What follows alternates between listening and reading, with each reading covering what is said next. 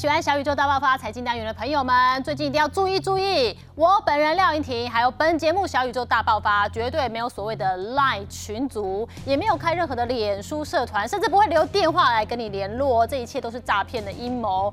小宇宙大爆发，生活烦恼一一激发。大家好，我是盈婷。定期定额真的是小资族好朋友的超级好麻吉，呃，因为你不用去特别管你投资的标的可能涨高啊、跌低啦、啊，到底该怎么办，心不用揪在那里。你就只要记得一件事情，就是每个月的某一天，你就固定的扣一笔金额进去，长期这样扣应该不会错。所以这个方式其实也很适合平常时上班很忙碌的上班族哦。但是 ，but 你知不知道，定期定额没有包稳赚的。有一件事情很重要，如果你操作的方式是错误的，或者是你挑选错了标的，你可能定期定额好几年之后，不但没赚钱，还越投越亏钱，真的有可能发生哦。所以今天呢，锁定几个重点来跟大家厘清。第一个，选对了好的标的物。第二个，定期定额我们要什么时间点来操作，以及如果我真的获利了，要不要停利呢？还是定期定额有必要停损呢？这些事情呢，就从定期定额这个角度，今天给大家完整的秘籍，好好的把它突破，让大家越做越投资，越赚越多。所以今天欢迎加入我们两个达人好朋友们。首先欢迎我们的大侠武林先生。嗨，大家好，我是专注本业新天投资全息 cover 影片的大侠。还有我们的考古学家陈维良。Hello， 英婷好，大家好。哎、欸，其实我觉得定期定额真的是好朋友，因为真的你没有太多时间去看你投资的标的物，然后你可能也觉得呃这个钱也不知道再怎么分配，那索性就把自己的钱呢慢慢的分配，然后用定期定额的方式投入。但问题就是它里面有 bug 哦。其实哦，定期定额呢，常被大家称为就是懒人投资术，嗯、那也有人说它是傻瓜投资术。可是我觉得其实哦，你可以懒，但是不能傻。嗯，因为其实定期定额、哦、还是有一些迷思。今天我们要来突破盲肠。嗯，第一个来讲呢，大家就希望说，哎、欸，定期定额哦，是不是要找一个很好的买点再开始？也就是说呢，大家都在等那个相对低点。可是其实哦，定期定额要注意哦。如果呢，你想要等到说，哎，低点再来的时候，那你可能已经错失前面累积部位的时间，因为我们投资获利最终的那个财富增值的公式是什么？报酬率乘上你的持股部位，嗯，哦，这两个很重要。对，那你很在意低点的人，其实就是在追求你希望极大化你的投资报酬率。对，可是事实上呢，如果你透过早期开始，然后持续的增加你的扣款部位，也就是你的张数一直在累积，一直在增加的话，事实上呢，这个等到正景气翻扬，股市呢走高的时候，那个获利的金额，它其实放大的力量是非常强大的，所以说哈，我们就举个例子来看，如果以呃投资美股 S and P 五百 为例子，嗯，假设呢在历史上哦，你不知道到底什么叫高，什么叫低，哦，常常问什么时候我可以开始定期定额，那我们就简单讲，闭着眼睛了，随时就开始进场扣美股 S and P 五百，今天有灵感就今天进场，对，不要想太多了，对。也不用把杯啊！你不是都教我要买低卖高吗？不是要找低吗？哎、欸，这个你已经陷入单笔投资的思维喽、哦。我们现在强调是定期定额，你就随时进场，嗯、然后呢，持之以恒不间断。假设呢，连续扣款四年都不要停，每个月扣一次，那你会发现哦，胜率是高达九十五趴哦，真的、哦，而且年化报酬率有十三趴哦，是年化的报酬率哦。嗯、你这样一讲，如果我们生了孩子，现在就定期定额帮他做，他胜率是九十五趴。对，好，那假如呢，你能够再扣久一点，嗯，来再多坚持一下一下，假如连续扣款五年甚至六年的话，胜率是百分之百。哇，温雅哦。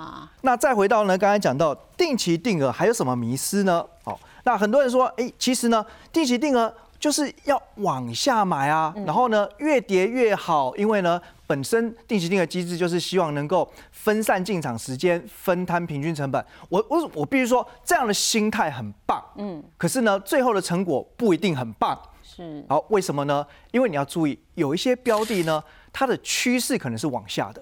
我们举例来讲，假如你在二零二二年年初开始呢进场扣款买定期定额，啊，就选了万海跟中钢，哦、然后只要你有投越低我就越买，是不是？对，嗯、哦，那假如哎坚持不懈，这个精神很棒嘛。嗯、可是呢，实际上你看到的绩效呢，却啊摇头叹气了。哦，哦，为什么？因为很明显就是呢，航运的景气、钢铁的景气是往下的。嗯、对，哦，那当然有人会说，可是以后不会回来吗？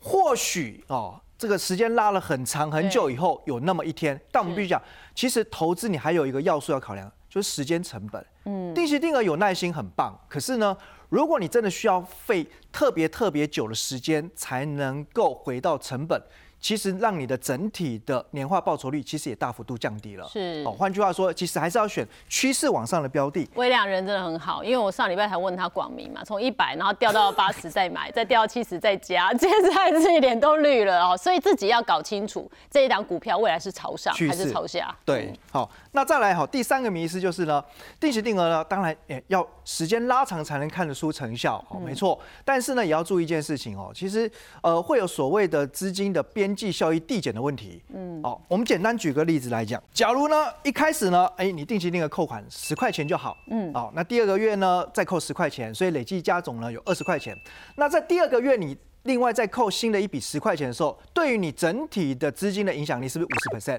对，因为二十块里面你又新投入十块钱，嗯，到第三个月呢，我们总共已经累计投了三十块钱，对，所以第三个月呢，你新增的十块钱，对于你的总资金的影响率大概剩下三十三%，变小一点点。对，以此类推会发现呢，当如果你已经扣了十个月以后，那你已经累计投入了一百元，嗯，这时候新投入的十块钱对于你的总资金的影响力已经递减到剩下大概十分之一了。哦，所以其实呃定期定额就是这样的概念，你时间拉长之后呢，虽然说每一笔新投入的资金它都还是能够达到降低成本的目的，嗯，可是呢那个作用力已经明显越来越低，越来越低，越来越低。嗯，所以换句话说，我觉得其实定期定额要懂得哈，还是适时的要停利。哦，不要说真的说一头栽进去之后就呃闷着头一直扣一直扣一直扣哦，觉得说好像非得有恒心才能够呢跑到终点。事实上这中间呢还是要有调节调整的时候。对，好，等一下就教大家怎么调节调整哦，因为慢慢会有利润钝化的感觉哦，所以还是真的有 bug 哎、欸。对啊，像我们刚刚威良讲的嘛，那个定期定额后，很多人都在想说绝对低点才进场，嗯，我们看这两张图。从这一点开始做定期定额的人，感觉比较翘，对不对？哎、欸，对啊，他从低点到一路就向上。对，但是看我们，我们看两种人哦、喔嗯。左边这个人他比较笨一点，他比较务实一点，他从高点开始扣，从万七、万六、万五，他每一个点呢可能都买一万块。他从高点开始扣，扣到这边万三再回来。好，第二种人呢比较聪明嘛，从低点开始做定期定额，终于等到低点了，好，我可以进场了。万三买一次，万四买一次，万五买一次，万六买到万七。你看这两种人，嗯，两者他的平均成本其实都是落在万五这条线。哎、欸，真的加总之后去除以它的平均呢、啊？对，万五这条线。那如果现在涨到万，涨回万七了，万七除以万五大概是十三趴的报酬，嗯，所以两个人报酬平均成本都在十三趴。但是谁赚的比较多？其实是左边这位，他从高点开始扣，嗯，因为他每一点可能买一万嘛，是，他买一万，他其实整趟他买了十万。嗯，那右边这个人他只买五万。所以我们要知道，在市场上取得获利哦，获利等于什么？报酬率乘上刚威良老师讲的，是有股数嘛，嗯，就也就是叫做资金使用效率。你资金使用效率在同样的报酬率底下，你使用比较高，你的总获利就是提升比别人还多的。所以，如果你选择一个长线趋势向上的产业类股的话，那你从高点开始扣，你只要把这个资金分配好，你把它拉回来，几乎都有赚钱。如果这么算起来的话，我如果买的低不如买的早的话，那标的总要挑对吧？对不对？对，不然你跟他浪费青春。好，那怎么挑标的呢？好，我们简单呢，用三个曲线，我来问问观众朋友，问问盈婷，嗯，这三种标的的走势，你觉得定期定额首选应该是哪一个？怎么看都红色向上，让人开心啊，舒舒服服是不是？对对对，看绿色我就跟大侠一样往后抽了好几步这样。好，的确啦，我们刚才前面才讲嘛，你要避开那种走空头趋势的，哦，就是它注定它就是一路往南的这种，其实你会买到，哎、呃，天天都都便宜，可是呢，可能月月有低价。对，到最后呢，真的是扣心酸的，因为每个月看到对账单啊，一直持续都负数，扣到自己哈都怀疑人生了。嗯，别难过，等等会更难过。好，那第二种哈，其实就是我觉得还蛮多身边的长者，嗯，银发族、退休族会掉入这种迷思，嗯，就是去找一些他觉得很安心的标的，嗯，多安心呢？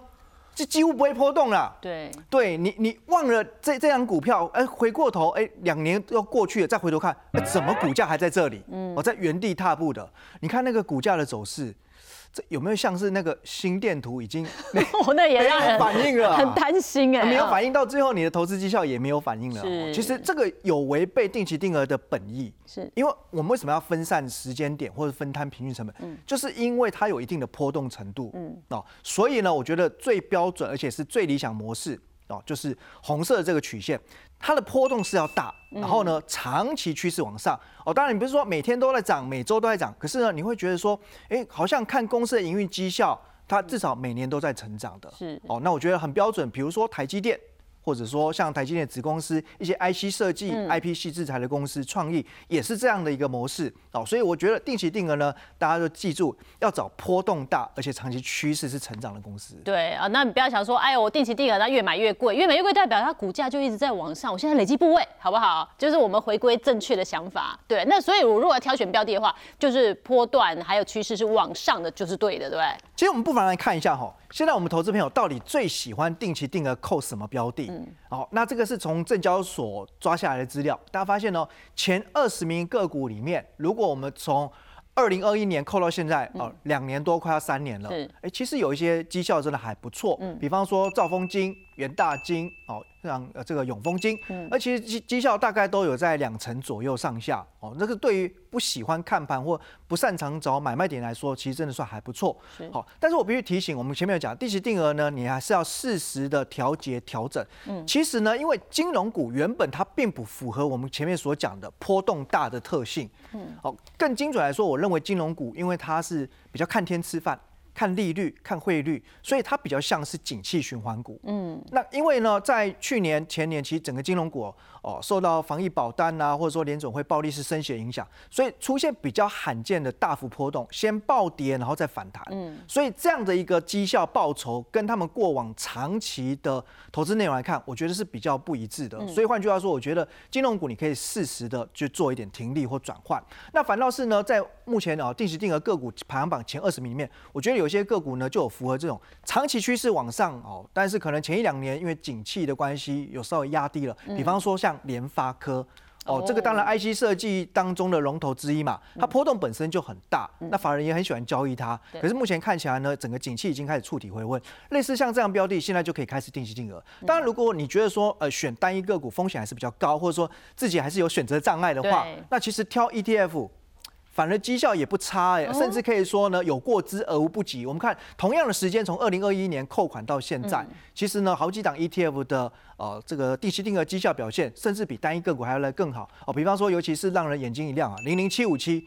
同一 F N G 哦，这个尖牙股的 E T F 其实在国内呢，它算是就是唯一的哦，所以如果你能能够认同说，呃，将来其实能够主导全人类的趋势或科技发展，哦，那我觉得这档呢，啊，抓不到波动的话，用定期定额，你看啊，这个呃两年多下来，它的绩效也有呢到。二十九趴快三十趴了，嗯，就是所以现在其实投资人也越来越多了。那如果就个股来讲，你刚刚是说科技类的嘛？科技类的话，其实也要看趋势哦。对，因为一样叫科技类，它有的是大起，有的是大落，那差很多啊。好，那其实呢，就跟着股王来看产业发展。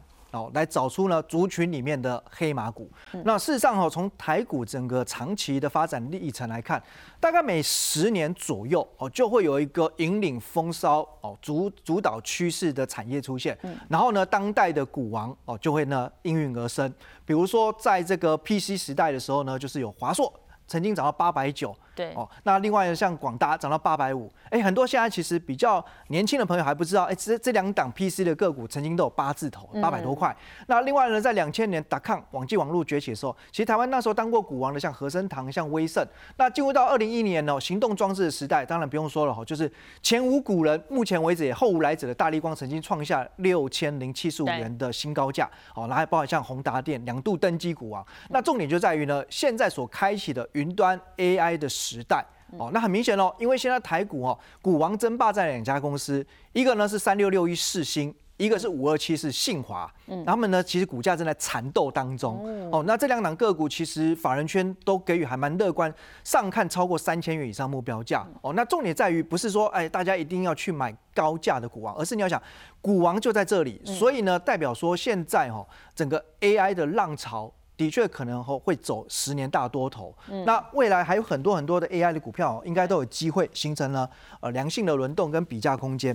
那其中我个人哈、呃、建议大家预测一下啊，哦不敢说预测啦，不敢说预测哦，这个这不是说未来会变股王的公司啊，哈、嗯，但是我觉得在有机会股王的带领之下，嗯、他们至少都是呢各自的次产业当中的霸主。嗯、哦，那这里面来讲的话呢，像二三七六技嘉哦，因为它算是不只是做伺服器的机壳哦，到散热，其实它算是可以提供整个客户呢 A I 的完整的解决方案，嗯、所以它的业绩发酵比较快。哦，举例来说，它九月份的营收在呃所有澳这个 A I 股当中呢，它是唯一一家已经创历史新高的。嗯，哦，那另外像三零一七奇宏，从三 D V C 到这个接下来的呃艺人的散热，其实它都有布局。那未来因为呃 A I 伺服器的散热需求哦是持续的水涨船高，那它已经呢呃打入到国际供应链了。那另外像二三八三台光电是全球无卤素的呃铜箔基板的龙头厂商。嗯、那这边我们教大家怎么看，就是说呃去挑 A I 的股票哈，要成长。又要便宜，嗯、对对，大家很贪心嘛，嗯、哦，又要成长又要便宜，其实就透过一个指标叫 P E G， 哦，那我们把它直翻为中文就叫本益成长比，顾名思义就是呢，用本益比直接除以它的成长率。哦，对，所以我这边就算给大家看，嗯、本益比大家就知道嘛，低的话代表你买的就是呢低估的价格，嗯、便宜的价格，对，那成长率当然是越高越好，对，哦，所以我们要兼顾便宜，然后又要呢高成长，所以你就用本益成长比来看，嗯、那基本上小于一倍就算是初步符合哦，就是呢小个短袜哦，又便宜又会成长，哦、那最好就挑呢尽量是零点五以下的，我觉得就算是物超所值，刚好这三档都是哦，对，而且都是在各自领域的佼佼。所以我觉得呢，未来哦，当然要拼股王哦，这加倍啦哦。嗯、但是呢，我觉得如果有不错的波段利润，应该是可以期待的。对，好。不过好说实在，如果小资族要投资个股，第一个就是自己也要投入，我稍微做点功课，这是必然的。那如果呢，因为时间的关系，你没办法做那么细的功课，或者是个股揪着你的心，你实在受不了，就跟大侠看到绿色一样，会往后弹三步的状况。刚刚我们不看到那么多 E T F 了 ，E T F 如果做定期定额也很好啊。对啊，可是 E T F 到底要选哪些呢？哇，你看上市哇有多少百档有没有？嗯、那一堆有些成交量比较小，那成交量比较小，我们就担心有滑价的情况。也就是说，你那个五档它的异味太严重，你可能不小心就买超过今天好几倍的价格，或是零点几倍哦这种情况。那我们就先选从定期定额、成交数、成交排行来去选。你看零零五零哇这种老牌，对啊，零零八七八五六六二零八这一坨在里面，还有新上榜的七五七哦。那其实这几档哈，我从里面呢就挑出来，可是不是说哦，现在挑出来一到二十档你就要开始买喽？嗯、那也是买二十档太多了，好分散哦。我们还是有一个啊筛选的一个过程，就是你从中挑出来，还是要选出至少它同期的报酬，年化报酬不要输给大盘。哦，再看零零八七八，很多人觉得哇它的高股息，所以有左手配右手嘛，这是大家的迷思，可是不见得。它的股息、含息报酬、年化报酬，你看同期是不是胜过大盘？嗯，同期大盘只有一趴，它有七趴。从二零二零年八月到算到现在，你看中间有没有经历过万八开杀到万二这个过程中？有，它也是胜过同期大盘。嗯、再看七一三，哇，它从二零一七年开始，二零一七年美中贸易战嘛，嗯，二零二零年疫情恐慌嘛，同样它有经历过万八杀到万二，它含息的报酬也是胜过同期的大盘。然后最后这个零零七五七，它从二零一八年到现在，哇，也是经历。经历过从呃美中贸易啊，然后疫情恐慌，万八开杀到现在，它的年化报酬率有十一点九二，大胜哎、欸，对啊，大胜，而且这几档哦，我其实个人都有在持续在布局。嗯、我今年最喜欢的零零七五七哦，真的、哦，你知道为什么吗？因为它从年初到现在给我涨了快八成，哇，哇非常会涨。那为什么七五七这么厉害啊？你还一路赚呢、欸？啊，我们来打开它的成分股，看你就知道啦。嗯、打开你的手机，手机我用的是苹果啦，我没有帮它业配啊，但是它也不用。不需要有业配啊！對對對打开苹果，我们看脸书，嗯、哦，亚马逊、微软都是它的一个成分股。你看这一群成分股包在里头，嗯、它是美国市值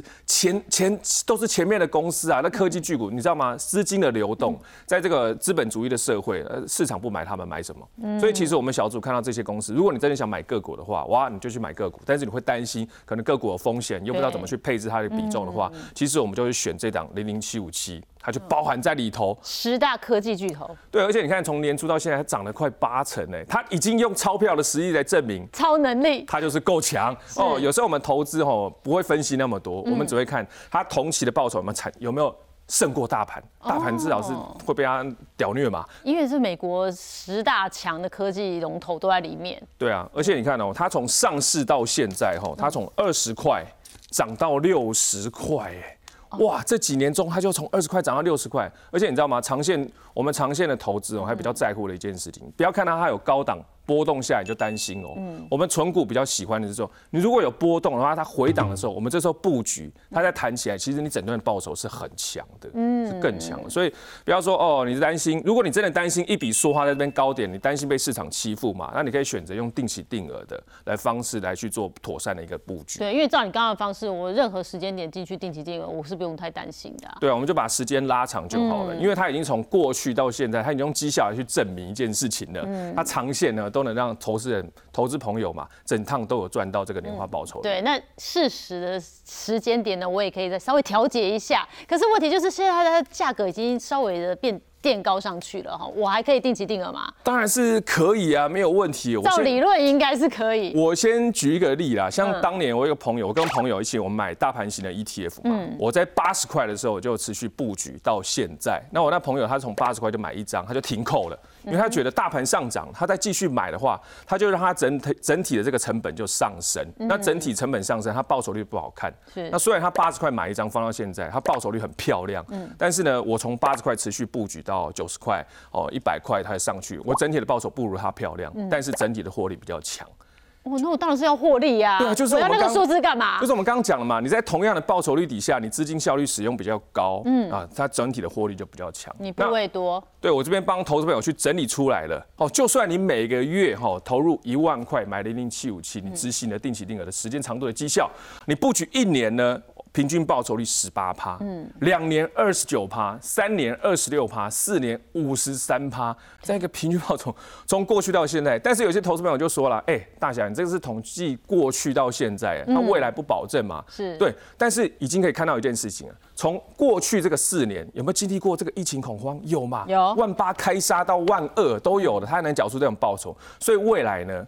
未来的环境中，它的确有更高的几率能够让我们带来也是差不多仿佛的报酬。你这个操作方式就是月初，就是可能一号啊、五号啊，不管它月初，月初就那一万块。每个月哦，营业第一天营业额成交日，然后开启开盘那一天，嗯，你就布局那一次到现在，就不要多想，就是去做。对，有多少钱你就布局多少。嗯，那如果你有一万块，你就布局一万块。嗯，那如果下个月你加薪的提升，你就布局两万块。它同样的绩效是如此。一般我们大部分投资朋友，他不见得只会买一档嘛，他可能会买两到三档。嗯，我们就举五档这个例子，这其实就是我真实的例子啦。嗯，如果我们买五档 E T F， 像第一第一档如果我是买零零七五七嘛，嗯，然后二三四五，它是买 B、C 诸一其他的 E T F 的话，嗯，那你想想看呢，哦，我们五档它百分之百，那等于是每一档它的一个平均市值就算二十趴，嗯，平均分嘛，二十趴、二十趴、二十趴。但是你知道吗？有时候市场它今天涨这个，今天涨那个，它会轮涨。对，那今天涨到它，如果零零七五七我涨了二十六点四趴了，它很明显它的一个比重比较高的情况下，嗯，那我就把多出来六趴做调节啊。呃，就是讲白话，我就是领出来做其他运用，其他有效的运用，应用啊，做比方安泰做啊，或者再投入，再投入啊，再投入或者再平衡。那我们再平衡平衡哪些？你看其他比较像十九趴、十七趴，我们就把多出来的市值调节拿去补还没有起涨的 E T F。如果你的目标是领息的话，我们可以用这一招。那投资朋友就好奇了，啊，你不知道领息吗？零零七五七没有配息，不过你想想看呢，我们五档股，我们五档 E T F 里面有一档它是特别会涨，嗯，我们把高涨的调节拿去补其他的，所以你这样的的配置的平衡中，你又有会涨的市值型的，也有会有配息的，所以这种配置法哦非常轻松，你也不用去思考什么是高点，就专门看这种。有没有他有突出二十六趴，你就调节六趴。对，就是有个人去拿钱回来给你用啦。对啦，就一直有人在帮你冲啊啊杀，啊，然后他钱就回来。啊，这啊第二种呢，就是卖一半留一半啦。你今天如果觉得高涨，你又怕卖了，嗯，没有办法参与后来的这个市场行情的话，嗯，你就卖一半，嗯，留一半，然后一半的获利持续参与市场，然后一半就获利了结。是，嗯。或者另外办法就是你把成本卖掉，剩下获利在市场上跑。欸，你看看你是你零成本获利在市场上跑，你根本就笑看行情。这种感觉真的太好了，就让钱这些都是人家送的，不是自己的。自己去工作嘛，就非常轻松看待哈。第三个就是像我们拿到的息就持续投入，我刚刚讲嘛，零七五七我们这样持续投入，能够 cover 我一期的工程款，我就直接获利了结来去 cover 工程款。所以你看这三招，没有跟投资朋友讲说什么时候高点卖，哦，什么时候低点买，就差不多做投资就顺心就好。你会发现做顺心的投资哈，比较容易取得这个市场的平均报酬啦。是啊，平均报酬的情况下，你又可以放大资金使用效率下去做，哎，总体的获利就会上升。不过这日子也不是每天都在过年嘛，总是有停损要面对的时候嘛。如果说以 E T F 要停损的话，你会怎么建议？哎、欸，我跟你讲哦，我们通常 E T F 哦，我们这边所谓一句话，存股不疑，疑股不存呐、啊。啊，我们第一件事情已经从一群成交量强的筛选出来了，嗯，再从成交量排行前面再筛选年化报酬率不输给大盘的，嗯，而且从过去到现在不输给大盘，从二零一八年到现在哦，经历过这个疫情恐慌，呃，什么景气循环这种 E T F 都还能胜过同期大盘，基本上没有停损这个需求了，嗯、而且我们用闲钱持续的布局哈、哦，所以第一个我们要选长期绩效好的，同期绩。绩效不能输给大盘的 E T F， 好选了之后呢，当然刚刚讲了，不会每个月都会涨，它可能一个月、两个月，像去年其实零零七五七从高档回落，我其实定期定额、定期定额，有时候定期到怀疑人生，但是有时候你知道吗？嗯、我当我最怀疑自己的时候，通常都是谷底。哎、欸，那就会上升，我就会抓紧我自己的感觉，我就知道哦，这时候要加码了。那所以我负报酬的时候，我通常都不会怕。所以呢，就是长期绩效不输给大盘的，那就不用停损啊，因为你要去哪里找其他标的？因为大盘它已经没输大盘，它已经不输大盘了嘛，啊、所以就轻松布局就可以笑看行情啦。对，那这样说起来的话，是不是我们也可以有更聪明的方式，把这个可能我们的报酬率的放到更大？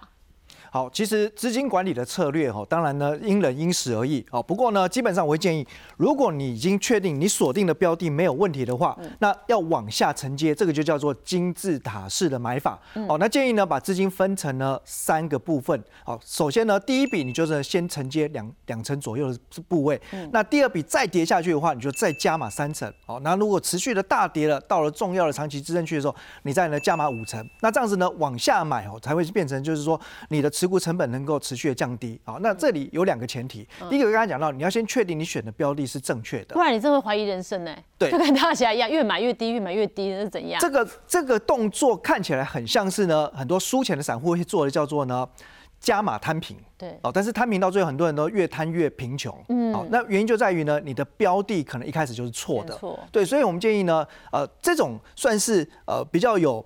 升级版的加码动作哈，你必须要锁定就第一个啊，像高息定存股是，像像很多所谓的高利率、高殖利率的股票哈，其实他们波动也越来越大，为什么呢？因为现在台湾有十几档高股息 E T F。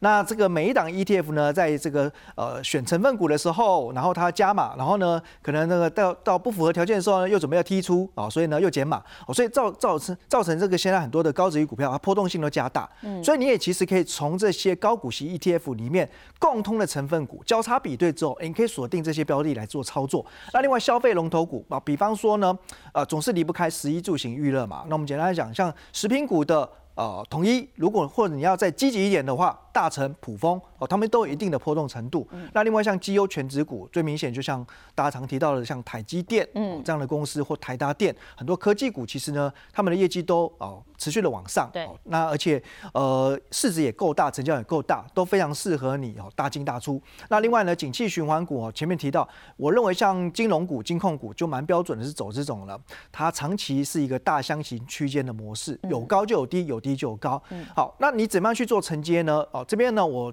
建议一个小方法，大家可以参考看看。比如说呢，你按照你的操作习惯是短期或中期或者是超长期。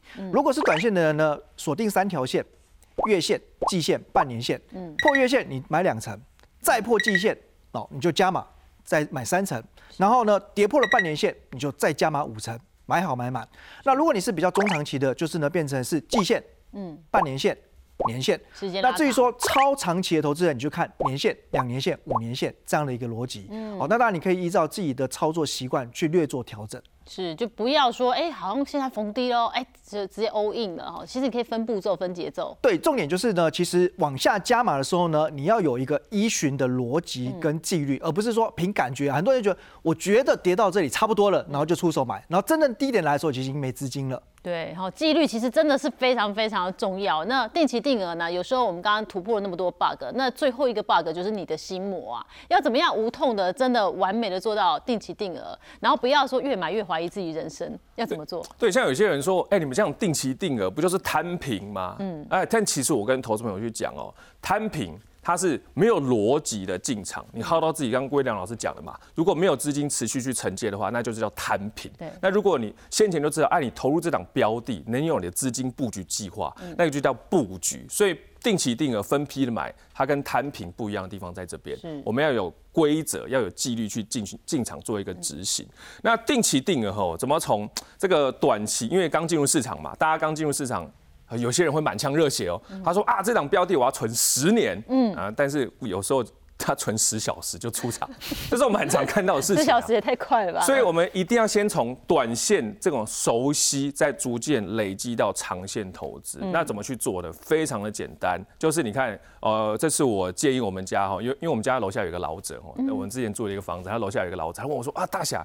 哦，你怎么做投资？他也要想要存股，也想要长线投资。我说你先不用想那么多哦，你先手上有多少闲钱，然后我们拿去买这种长线绩效不输给大盘的这种 E T F， 比方说零零七五七，开始有多少钱，我们布局多少。他说啊，就这样子。我说就这样。嗯、然后呢，我就说你先设定账上你有报酬产生五百块的时候，你就调节。